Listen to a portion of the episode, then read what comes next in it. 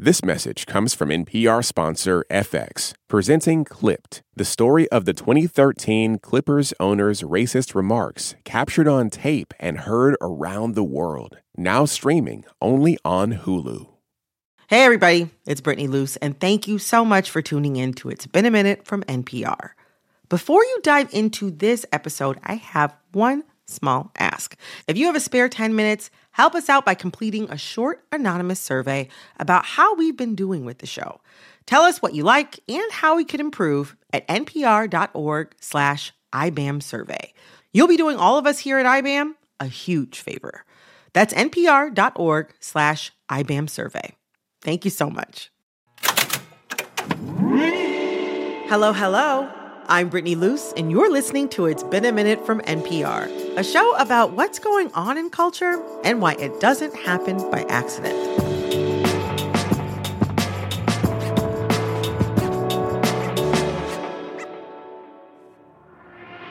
This Sunday, what happens in Las Vegas will make history. Let's get ready to rumble! For the first time ever, Las Vegas will host the Super Bowl. And the halftime headliner is none other than Usher Raymond the fourth.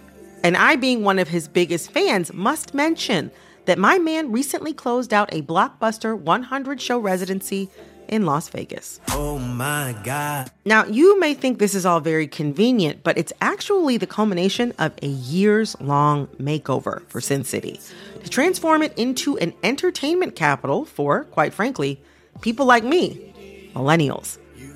My guest today is our very own N P R senior editor, Bilal Qureshi.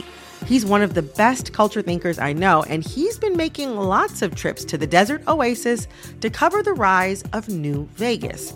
From the revamped residencies to its transformed skylines and bus lines, he says Vegas isn't just seizing this Super Bowl moment. They planned for it.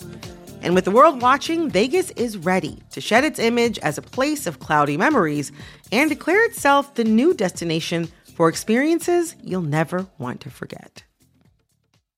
Bilal, welcome back to It's Been a Minute. So nice to be here, always. Oh my gosh, I'm excited because I really feel like you're giving me like a report back. We're talking about Las Vegas today. I am like a complete Vegas neophyte. I know nothing. And I feel like Usher's Vegas residency and his Super Bowl halftime show, which, you know, the Super Bowl is happening this year in Vegas for the first time. He's doing the halftime show. I think it's going to be amazing. But both of those things, his residency and his halftime show, feel very New Vegas to me. If this iteration of Usher is New Vegas, what about Old Vegas? Like, what has Las Vegas traditionally symbolized in the past? I mean, I've written this essay about Vegas, and I was thinking a lot about being a kid of the nineties, as those of us who are late millennials now are, and the movies that really were the nineties that I grew up with, which include Showgirls. I mean, I have to bring up, you know, that, right. And even like, you know, the sort of shotgun wedding imagery, and even Leaving Las Vegas, which Nicolas Cage won an Oscar for, which was very depressing and sad. The notion that, you know, people go to this extreme place, it's an extremely, frankly, unappealing place, it's ugly, kind of, people are bleary. Right, there's There's no windows in the casinos, so you never know what time of day. There's no windows. Like, it's this whole idea of a kind of terrible place, which, again, people enjoy, and I don't want to make light of that at all because it's been an important place for people for a long time. But it just didn't strike me as a place worth, you know, coming from the East Coast, investing really a lot of dollars to go to because it's Real. Still a long flight. Real. Some of the old Vegas that you're referencing to me makes me think of, like, bachelorette parties where, you know, everyone comes back home not speaking to each other, or like The Hangover, even like Fear and Loathing in Las Vegas. I feel like that all feels very old Vegas, but also I feel like there's even like an older, more glamorous Vegas to a certain degree. Yeah. Connected to like, I think, mobster era too, and sort of like lounges and cabarets and... Like Rat Pack. Rat Pack, yeah, yeah, exactly. Mm-hmm, mm-hmm, mm-hmm, I do mm-hmm, think, though, that there have always been, obviously, people who've gone, a lot of them cynically and kind of ironically. They find it kind of like mm-hmm. an absurd thing. So I think that what I'm saying I've sort of seen in the last couple of years of going now a few times is that a lot of people going now are not going ironically. They're going because it's offering like pretty top-tier entertainment and culture, if you consider, you know, pop music of this kind culture, which I certainly do. Yeah, I wonder, like, we've talked about the image of Las Vegas this past. What is the image that you're describing? Like, the image that the city is trying to create now? Well, I think one of the biggest changes has been, frankly, just in the built environment of, of the city, because I think we have images of some of these like old resorts and stuff. Many of them are actually getting torn down. It's a pretty yeah. big construction zone. And the thing that's like now towering over, not even towering, I don't know what a sphere does, but the thing that's kind of floating over the city is this gigantic screen with like emojis the size of like Godzilla looking down at people. And it's a, it's a video screened new huge piece of architecture. The Sphere. The Sphere, yeah. Kind of like the Needle in Seattle or the Tower in Toronto uh-huh. or whatever, like that kind of monument. And the Allegiant Stadium where the Super Bowl will be played, which has been called like the Death Star because that looks like this black, giant, sort of menacing thing. These are new sort of things that you observe when you drive in, that it's not just that cliche strip of like, like old-timey the, the red and yellow and like neon. Like flashing yeah, lights. The stardust yeah, sort yeah, of thing. Yeah. It's a very different like physical environment. And then on top of that, you're looking at gigantic posters of Wu-Tang Clan, Adele, Usher, and U two. And these are the big residencies that we're just talking about. But there's also a lot of mini residencies like Kylie Minogue. Right. You know, she took the Padam Padam era and like took it to Vegas. So there is a lot of that iconography that you're seeing inside, like, you know, while you're looking at the horizon of the Sphere, Allegiant Stadium, and like much newer, much more stylish, frankly, hotels than we're used to. Obviously, we've talked a lot about how entertainment has pretty much always been a major draw to Las Vegas for tourism. But, you know, even thinking about how, I don't know, I wonder how tied this turn toward entertainment is to the fact that like gambling, it's not something that you only really have to do in a casino anymore. You can do sports betting or all different types of gambling at home. There are more uh, casinos in places like Michigan or Pennsylvania or Indiana. And I wonder how much that kind of contributes to it as well, like Vegas having to kind of reinvent itself to a certain degree. I mean, we've talked about the cultural shift that happened with COVID and kind of maximal entertainment. But I think the other big marker for Vegas to the idea of New Vegas, if we're going to go with that, is the two thousand eighteen Supreme Court decision that legalized sports gambling in lots of other states across the country. And there was a concern that once that happened, how does that affect Vegas? And ultimately, that's the reason that the N F L moved in, because basically for a long time, pro sports obviously didn't want to be in Vegas because of the betting, sports betting culture. And so that is one of the reasons that the first Super Bowl is happening now in Las Vegas. And what that means is that the sporting industry, big sports, major sports are now in Vegas in a way that they never were before. And we've talked about concerts and entertainment, but let's not deny what a huge draw big sporting events are. You know, it reminds me, um, I lived for several years in Dubai, which is another city that is very much an entertainment capital mm-hmm. for that region of the world. And it has this big strategic plan. And the biggest thing is that it's so easy to get in and out of. And the airport in Vegas is on the strip. Mm. It's super easy to fly in. Often it feels like the flights are kind of subsidized or less expensive because you can get in and out pretty quickly. Most of the discount airlines fly there. Huh. And you can be at your hotel within like fifteen minutes of landing. So it has a kind of infrastructure like a city like Dubai does that's really set up to like get people in in large amounts. So when you have a big sporting event, because now Formula One is in Las right. Vegas, now pro sports teams are there, the Oakland Athletics are moving mm-hmm. there. Uh, you know, it's like there's a lot kind of happening that also allows for audiences to get in and out very quickly. I wonder, why was there a feeling that the image of Vegas needed to change? What's behind this desire to rebrand, do you think? A lot of it is obviously just like cold business too, because you have to create a new customer base for a city like mm. Las Vegas, right? I mean, the one of the things that's interesting to me is part of doing research for this conversation and this story was going and looking at actually official visitor numbers that have existed for a while in Las Vegas's own like reporting of its tourism. Mm-hmm. And in two thousand two, which is something that like really blew me away, ninety-five percent of the visitors were white. Wow. And the average age was like around fifty. Uh-huh. And ninety-five percent is a really large number. It's a huge number. And also the income bracket of who was going. It was a more middle class, whatever that term means, tourism destination. Right. I think the big strategic decision has been, not only has it become frankly a far more luxury destination. Mm-hmm. It's a lot more expensive than maybe it once was. I've spoken to friends who grew up in California who talk about how parents or grandparents just could go for like a weekend and it's have like a four kind hours of, away or whatever. It's not L A. That far, yeah. And you could kind of have a slightly cheap, kind of slightly not that expensive buffet kind of weekend. Mm-hmm. And I think the play toward bringing super luxury restaurants, clubs, and hotels that are also very high end has been a big strategy that, of course, made the average income of the person coming higher. You can see that in the statistics. And the last report like this that was a visitor profile that was done for the year twenty twenty-two showed that the largest portion of the income sort of that people had that came was over one hundred thousand dollars, hmm. which is not a little bit. You know, that's that's a significant amount. And so that's a big change from what it used to be. And then, like I said, the other big difference is that the majority of the visitors to Vegas, spending visitors, were white. And the big change has been they're courting actively millennials, people in their thirties and forties, and a lot of people of color. And they have made it actually, frankly, I would argue, like one of the reasons that it's much more in the zeitgeist than it might have been is because of a lot of younger, browner hmm. um, and blacker audiences, making it kind of a place to go, again, not ironically, not cynically, but genuinely to have a good time. Yeah. And to see the people that they love uh, in a in a way that they haven't seen them before.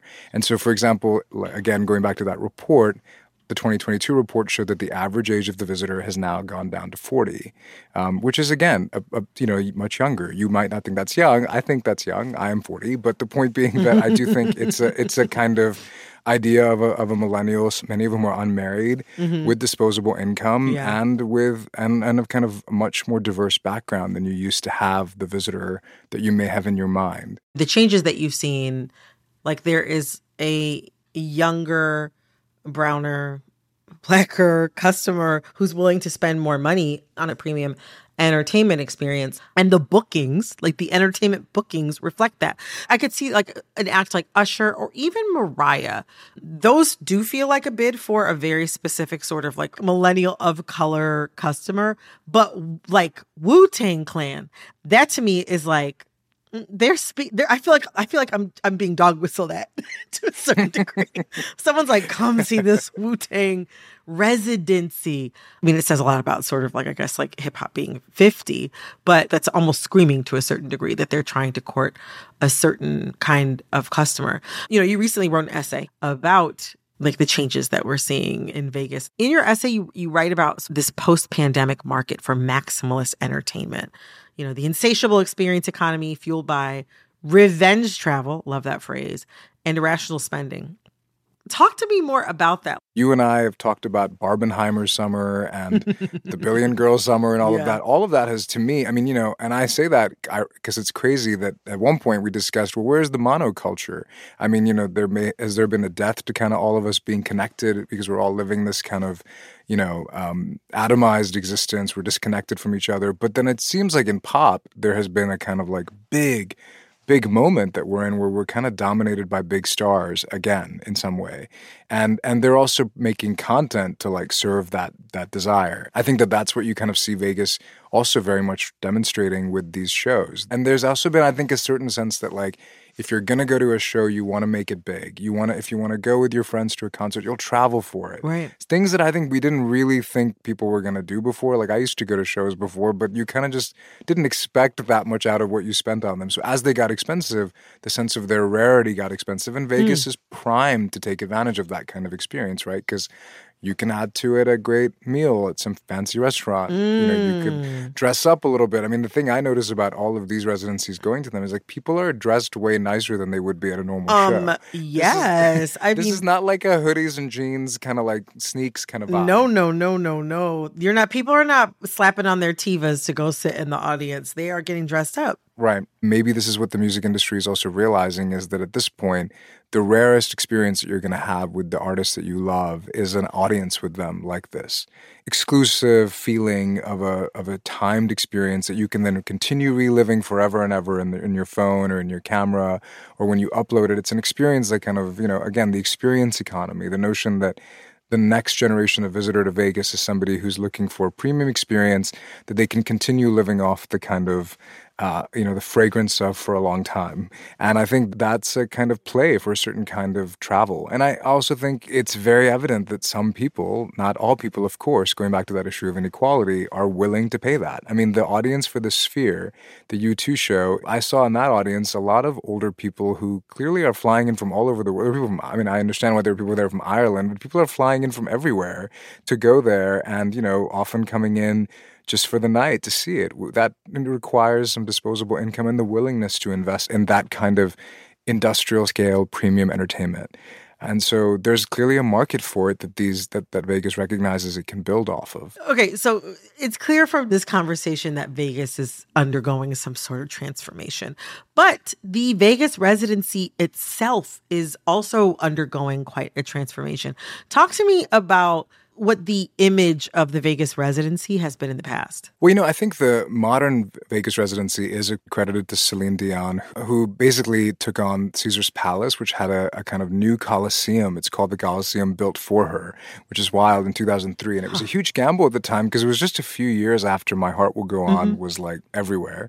So it wasn't as if she was past her prime or something like that. That that idea, which is also a kind of dated and problematic one, but we can talk about that another time. But the point being that she was very much still at the kind of peak of her career. And she chose to go to Vegas and have this extraordinary Coliseum. Mm. And then, of course, in two thousand thirteen, you get kind of younger pop stars, starting with Britney Spears, right. who has this residency that's quite popular and, and goes on for a while. Of course, once the conservatorship story came out, it was made sort of clear that she was not doing so well yeah. while she was doing it.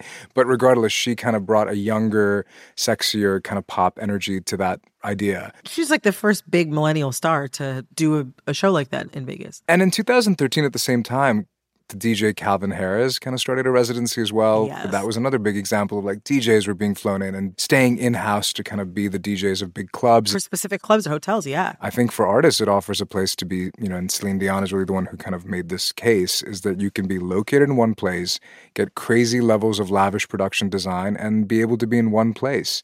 And that provides a kind of stability and health that maybe as an artist is, for certain people, way better for their creativity mm. than having to kind of take Take then, the like, entire hundred and, and plus, like, to... you know, I mean, not everybody can take the Renaissance to the world.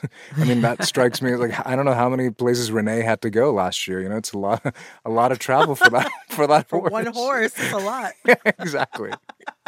I totally see that as an advantage for like the star, because it's like they can do all of these things that would be mind boggling to try to figure out from logistics standpoint. Like you have to have the sort of Beyonce or Taylor Swift money that would allow you to have like two to four different versions of the set that are traveling, traveling at the same ahead time. Of yeah, you, totally. Like at all times. Not everybody can do that. Not everybody wants to do that. Exactly. There's this one line from your article about Vegas where you wrote about how culture follows money.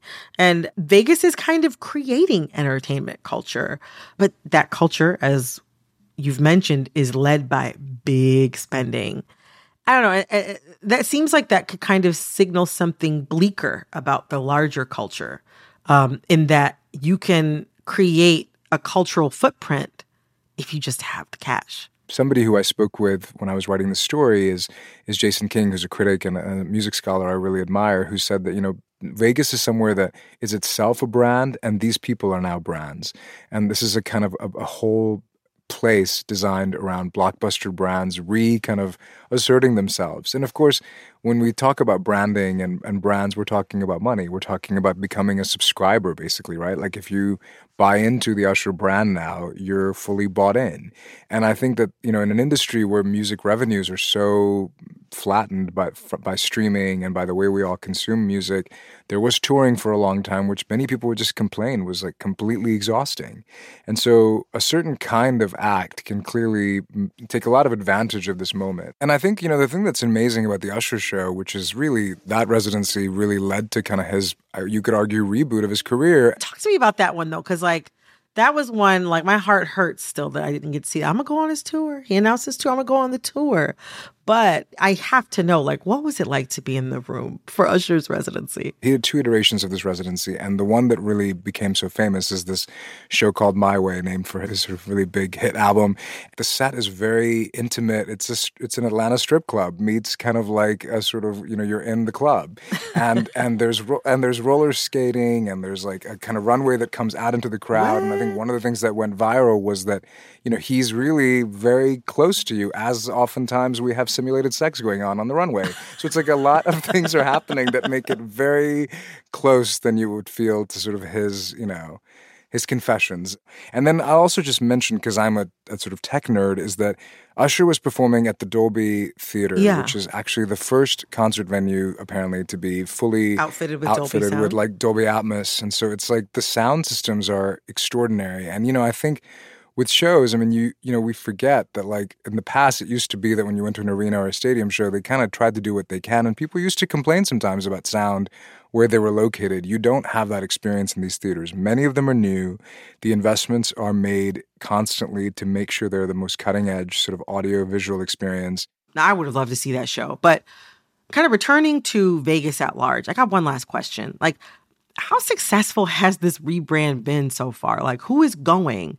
And are they really spending enough for all these investments to be worth it? I mean, I think, to be honest with you, the, the Sphere is a really big risk. So I think a lot of these places, they've made the huge bet, to use that analogy, and now they're going to wait and see what the next few years look like. This is an incredibly business-savvy place where people are making calculations and updates constantly based on what makes sense. And I think that those strategies are going to be made to accommodate what is working and isn't working. Thank you so much, Bilal, for explaining this current cultural moment with Vegas to me. Thank you so much for having me. That was N P R senior editor Bilal Qureshi. You can read his write-up on New Vegas right now on N P R dot org. Coming up, while I've never professed to be a sports girly, when the Stanley Cup started making noise online, I honestly thought it was about the hockey championship. Imagine my surprise when all this frenzy was about a beverage canteen. What's even more mind-boggling is not the item itself, but the drama surrounding what goes in it. Water.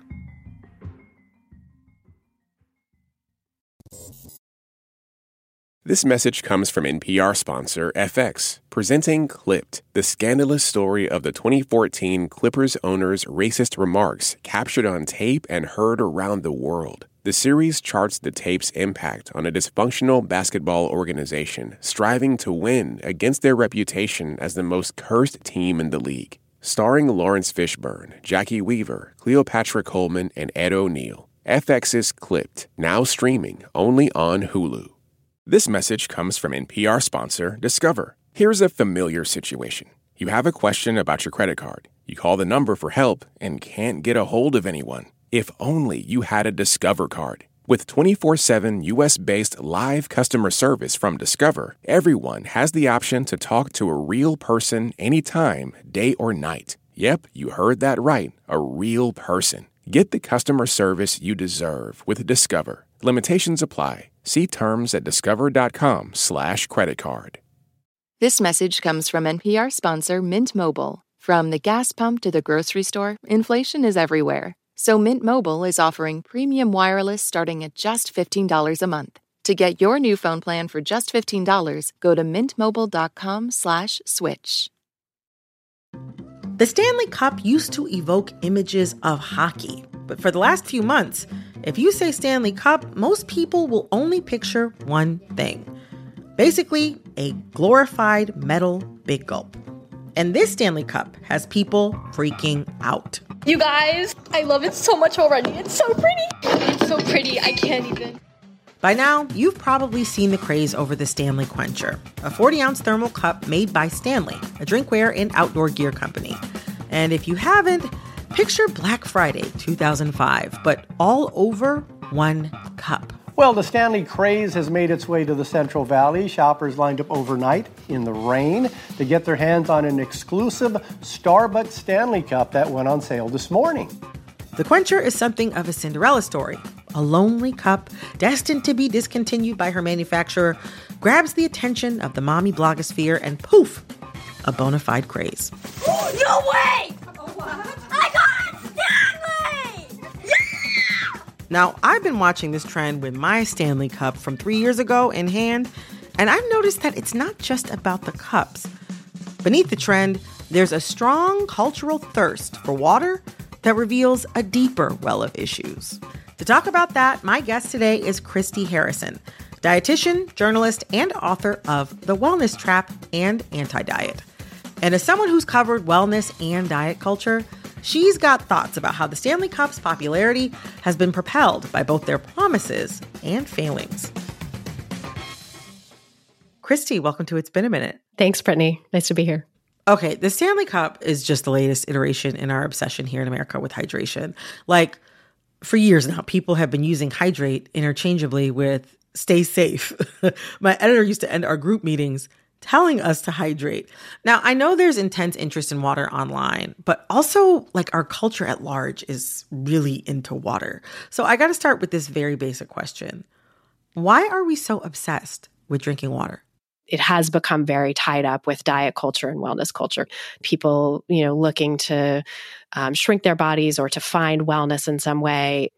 I think it's partly that, right? The body shrinking thing uh-huh. that goes back decades. You know, there's this old school diet rule that's like, you know, drink water instead of eating, right? You might just oh, be, yeah, you, you might not hungry, be hungry. Yeah. You're actually thirsty. thirsty. Yeah. Mm-hmm. And so there's that. And, you know, at the extremes, I mean, I see clients with disordered eating and eating disorders, and I have seen people who are, are drinking very disordered levels of water to try to, you know, suppress their hunger, and they're not eating enough. And I've had a couple clients end up in the emergency room because they drank so much water. Like it's, it can be, you know, extremely dangerous at that level. Hmm.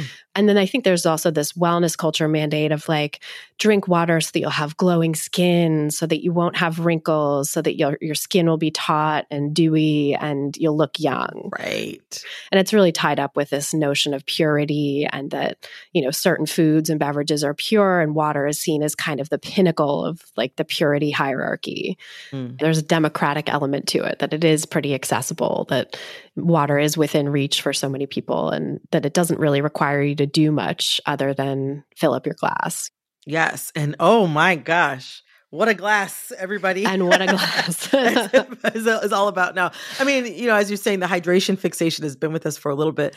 And now there's whole subcultures dedicated to it. You know, for those who don't know, can you induct us into water talk? Mm, yes. So water talk is an internet subculture that's become popular in the last few years. Most sources sort of pin it back to one person who was the originator of this concept of putting flavors in your water and making sort of water mixology concoctions. Flavored water today, you guys. Oh, cotton candy, pina colada. I mean, enough said. It's like low calorie or zero calorie sweeteners, basically making your own diet beverages. Hmm. And the person who originated it, she had bariatric surgery and uh. found that, you know, plain water was nauseating, but putting flavors in it made it more palatable. And so started doing this for, for that reason. So the groundwork has been laid for water to be a thing. But why has the Stanley Cup been the one to capture the hearts and minds of so many? I think it's a couple different things. I think it is this obsession with water and the idea that, you know, bigger is better when it comes to water, right? That like you're mm. supposed to drink as much water as possible. There's this myth of eight glasses a day, which is totally not based in real science. And yet it persists, and people think that, you know, even more than that is better and that they need to drink ounces upon ounces of water. So I think, you know, having a big glass that you don't have to fill up as often is part of the appeal. Mm-hmm. I think the, you know, beautiful sort of powdery finishes and the colors and the fact that it can match with different outfits. And there's a lot of marketing behind that. Mm-hmm. Releasing it in feminine colors and, mm. you know, wider variety of colors, where this was a product that appealed to like outdoorsy folks and construction workers and people right, who were right. like on the job all day wanting to keep their beverages cold, right? So to yeah. make that transition to this largely, you know, audience of like moms and teenagers is really interesting. Hmm.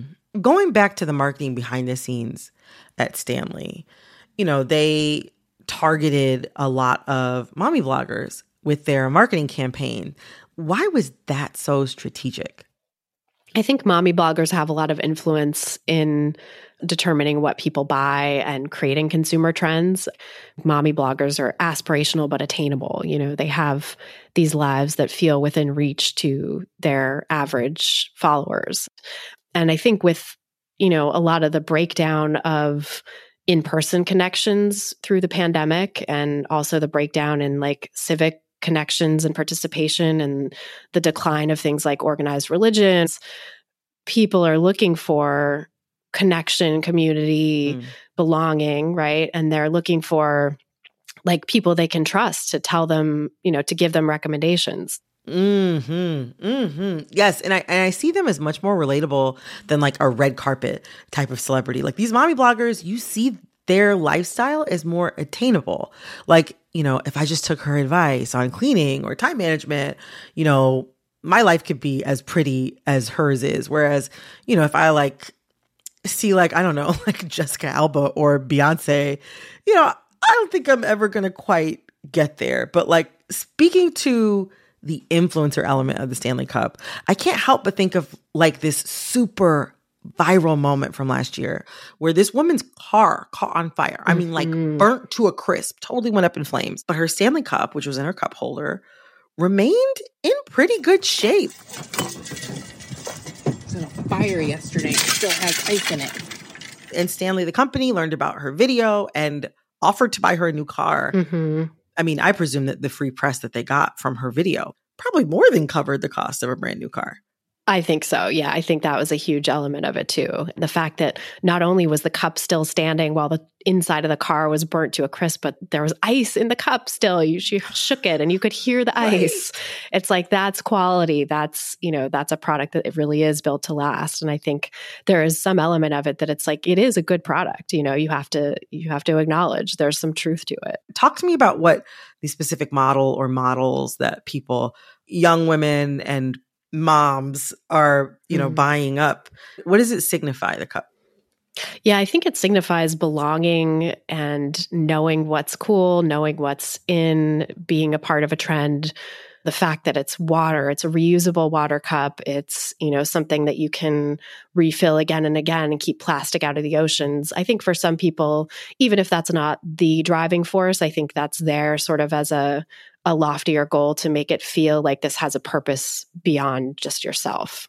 Like, I'm helping save the planet with this purchase, but it's also belonging to like being cute and fun and sort of in the know mm-hmm. and, you know, being a part of the culture, being a part of the conversation.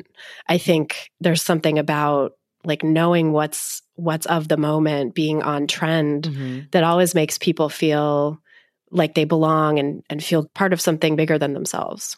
You're not just signaling with the Stanley Cup that you're in the know, but I think you're also kind of signaling that like, I care about my health, but also I care about my health in the right, newest way. Totally. Yeah. You know, diet and wellness culture go through so many cycles and there's so many trends that come and go because ultimately things don't work, right? It's green juice and, you know, hot yoga and whatever.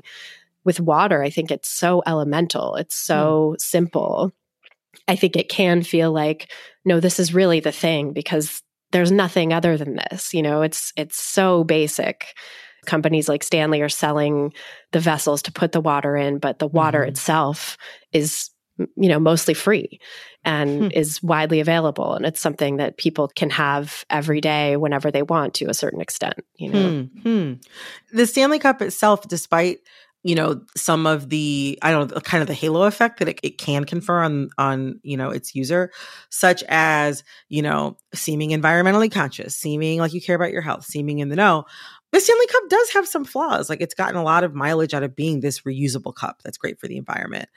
And, you know, when I think back to that car on fire, how the Stanley Cup made it out unscathed with cold ice still inside.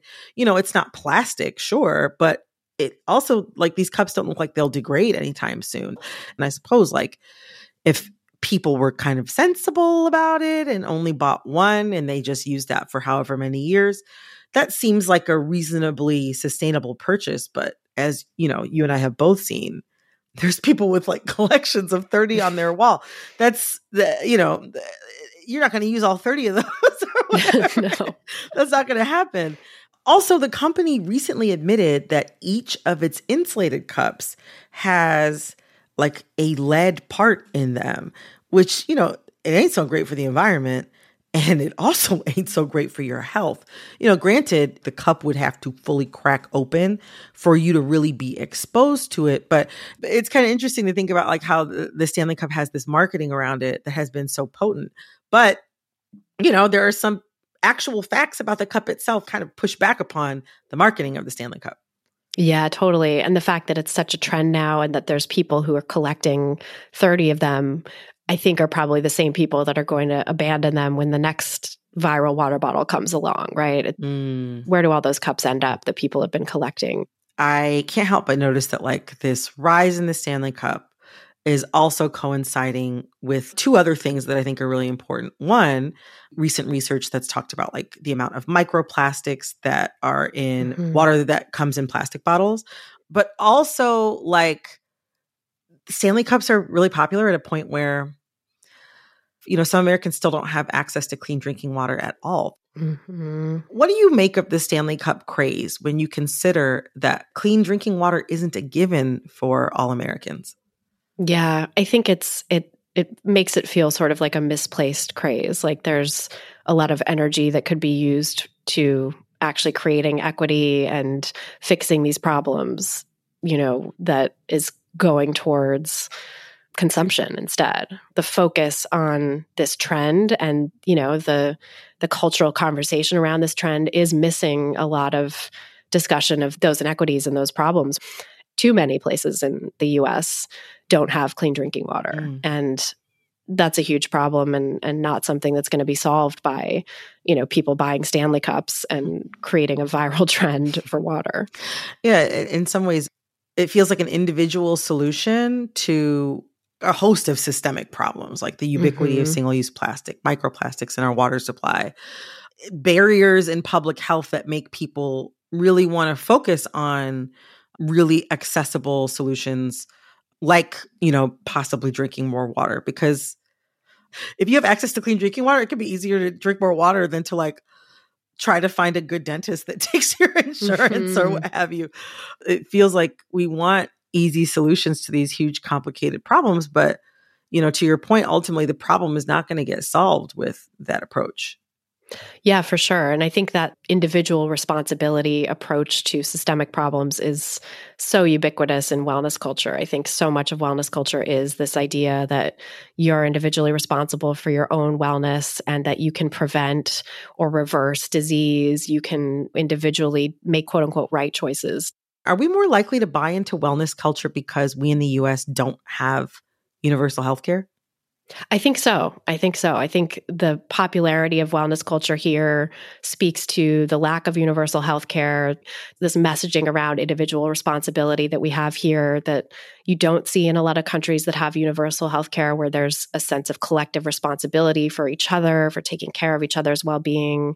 Because of that, you know, people feel kind of thrown to the wolves. People feel like they're just out there on their own, having to having to figure it out, and then the wellness industry has really come into this void, this vacuum to fill a lot of the needs that are going unfilled in our healthcare system.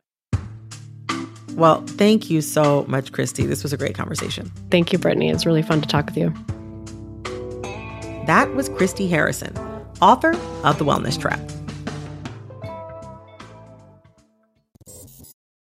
This message comes from N P R sponsor R E I Co-op. For the next half minute, R E I wants to remind you that you can't make more time, but you can make the most of it by calling timeout. Timeout on the algorithms, comfort zones, and life on autopilot. R E I believes that getting outside is the best way to get out of our routines and instead find new routes. When you're ready, they have the gear, clothing, classes, and advice to get you started. Visit your local R E I co-op or rei.com forward slash opt outside. Support for N P R and the following message come from Betterment, an automated investing and savings app. C E O Sarah Levy shares why Betterment believes cash can be a strategic choice. There are times when the market is volatile, when customers are a little nervous about investing. We came to understand that there was an opportunity to introduce cash as part of an investing strategy and to give back yields to the customer.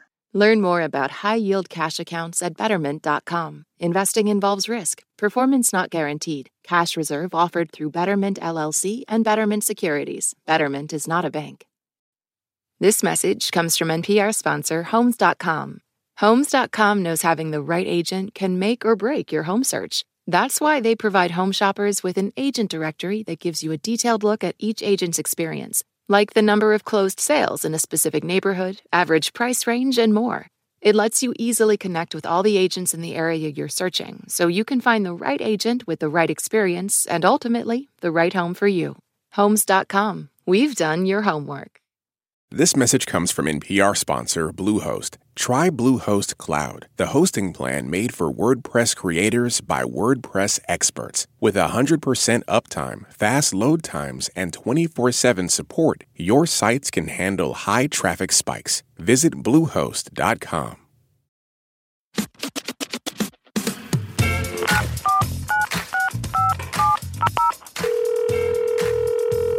Hey, Brittany. Hey, Brittany. Hey, Brittany. Hey, Brittany. It's Simone. So, I know that you saw that Beyonce's dropping her new hair care line, Sacred. What are your thoughts on it? You think you're going to get a bottle? Simone, I am so glad that you called in with this question because I'm not going to lie to you. Now, do I respect Beyonce as perhaps our greatest living performer? Absolutely. However, when you're a superstar like Beyonce, you have what's called iconography. Just little things here and there that somebody can just see one aspect of your image and they can immediately know that I'm talking about you. Like, for instance, with Michael Jackson and his sparkly glove. We only need to see just that one aspect of the outfit, like Tina Turner and a short Bob Mackie dress. Shoot, like Cher and a long Bob Mackie dress, okay? We know these people's iconography. A major piece of iconography associated with Beyonce, Giselle, Knowles Carter are her fabulous wigs. They look like they grow out of her scalp. And she has been known for the quality and the beauty of these wigs for pretty much her entire career. When you see a long honey blonde wig blowing in the wind or in a stage fan, we know we're talking about Beyonce. And on top of it, Beyonce's mother, Miss Tina, Mama Tina, she was a hairstylist, one of the most successful hairstylists in Houston. So Beyonce grew up in the beauty shop. It makes sense that she would have an interest in perhaps selling a product to us that had to do with beauty, hair, and self-presentation. That's not surprising to me. But if most of the photos that exist of you out there in the world show you in a one hundred thousand dollars wig, if you're selling hair products, I don't want conditioner from you. Baby, I don't know what your hair looks like. I don't want conditioner. I want some visuals. Now, all that being said, like Beyonce said, I'm going to try and figure out how to put my honey blonde highlights on my two hundred thousand dollars wigs into a nice two hundred fifty dollars wig for the girls to order online, it'd be a different story. But it just confounds me from a business perspective why you would want to penetrate an already very saturated market for celebrity hair care products, right? Given everything I've just said, am I signed up for the Sacred emails? Absolutely. Am I going to buy a Sacred product? Probably, honestly, probably. Is it going to work on my hair? Who knows? I don't know. Does it work on Beyonce's hair? I don't know. I didn't see her hair. And that's okay. Like I said, it's okay. It's your business. It's your personal business. But when you want it to be your business business, we got to see the results. So those are my thoughts about Sacred. With all that in mind, Simone, I hope you and your hair have a fabulous weekend. And Sacred, I'll be watching. Hey everybody, Brittany Luce here, and thank you so much again for listening to It's Been a Minute from N P R. Before you leave, I have one small ask. If you have a spare ten minutes, you can help us out by completing a short anonymous survey about how we've been doing with this show. Tell us what you like and how we can improve at N P R dot org slash I B A M survey. You'll be doing all of us here at I B A M a huge favor. That's N P R dot org slash I B A M survey. Thank you so much. This episode of It's Been a Minute was produced by Barton Girdwood, Alexis Williams, Liam McBain, Corey Antonio Rose. This episode was edited by Jessica Plachek. Engineering support came from Robert Rodriguez. We had fact-checking help from Katie Doggart. Our executive producer is Verilyn Williams. Our V P of programming is Yolanda Sanguini. All right, that's all for this episode of It's Been a Minute from N P R. I'm Brittany Luce. Talk soon.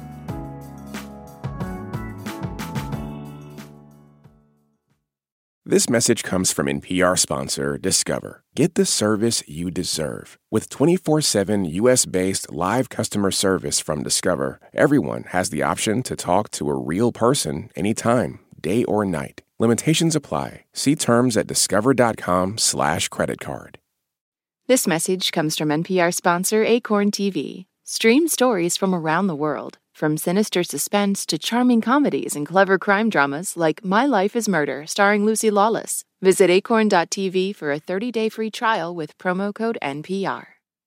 Last year, over twenty thousand people joined the Body Electric study to change their sedentary, screen-filled lives. And guess what? We saw amazing effects. Now you can try N P R's Body Electric Challenge yourself. Listen to updated and new episodes wherever you get your podcasts.